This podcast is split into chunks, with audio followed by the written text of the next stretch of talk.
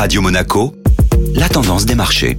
La tendance des marchés avec la Société Générale Private Banking. Les marchés ont évolué en dents la semaine dernière, Agnès Amoir. La guerre Russie-Ukraine est au cœur des préoccupations. Chaque avancée au niveau des pourparlers entre la Russie et l'Ukraine ont redonné un peu de couleur au marché. Vladimir Poutine a évoqué vendredi dernier des avancées positives dans les discussions avec l'Ukraine. Sur cette annonce, les marchés européens sont repassés en territoire positif vendredi, autour de plus 1 et plus 1,5% pour l'Europe. Côté États-Unis, le rebond était moins marqué. L'indice de confiance du consommateur est ressorti en dessous des attentes et a donc calmé les ardeurs côté américain. Quels seront les événements de la semaine? Cette semaine sera très marquée avec la réunion des banques centrales. Un des principaux événements sera la Banque centrale américaine le jeudi 17 mars. Elle devrait mettre fin à ses achats d'actifs et procéder à une première hausse de taux d'intérêt. Bonne semaine à tous.